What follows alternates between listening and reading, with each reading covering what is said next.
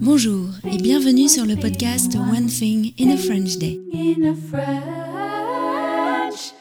Aujourd'hui, lundi 5 février 2024, cet épisode, le numéro 2326, s'intitule La Sorbonne avec Félicia. J'espère que vous allez bien et que vous êtes de bonne humeur. Je m'appelle Laetitia, je suis française, j'habite près de Paris et je vous raconte au travers de ce podcast un petit bout de ma journée. Vous pouvez vous abonner pour recevoir le texte du podcast, le transcript, sur onethinginafrenchday.com. Le transcript est à 3 euros par mois ou à 5,90 euros par mois en fonction de la version que vous choisissez, avec ou sans notes ou photos.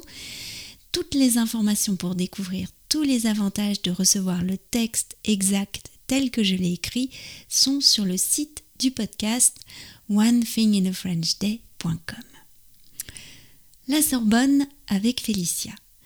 Samedi matin, j'ai accompagné Félicia aux journées portes ouvertes, les JPO, de l'Université de la Sorbonne sur le campus de Malzerbe dans le 17e.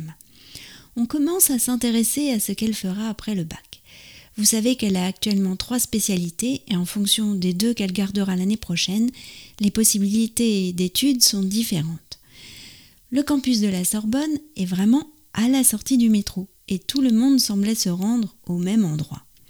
Tout était organisé pour nous accueillir et nous diriger. Des étudiants avec un gilet jaune nous ont tout expliqué.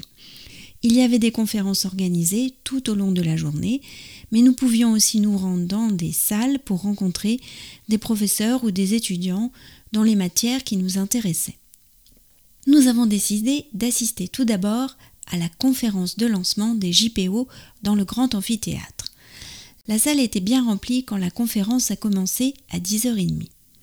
C'est le numéro 2 de l'université, dont j'ai oublié le titre, puis il nous a passé celui que la doyenne avait enregistré en vidéo devant un très beau tableau aux couleurs vives. C'était une femme de lettres à n'en pas douter. Elle avait un discours très élaboré. Je n'ai pas été la seule à remarquer le mot ductilité. Ductilité a dit une dame devant nous. Depuis, j'ai cherché la signification de ce mot. Je crois que je la connaissais parce que c'est un terme scientifique. Comme a dit la professeure de littérature italienne que nous avons rencontrée plus tard à la conférence sur les études italiennes, le cerveau est un muscle qui se travaille, surtout dans les langues.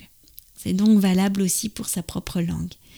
Nous avons assisté à une troisième conférence sur les études de lettres, mais avant cela, nous avons fait un tour à la magnifique bibliothèque du campus.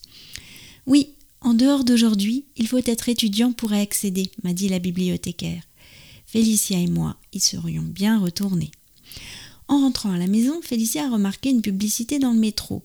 La phrase suivante était écrite en lettres blanches sur fond noir. C'est toi qui décides. Bizarre cette pub, a dit Félicia. En plus, il y a une faute. One Thing in a French Day, c'est fini pour aujourd'hui. Je vous retrouve dès mercredi pour un nouvel épisode du podcast. À bientôt, au revoir. In a French day.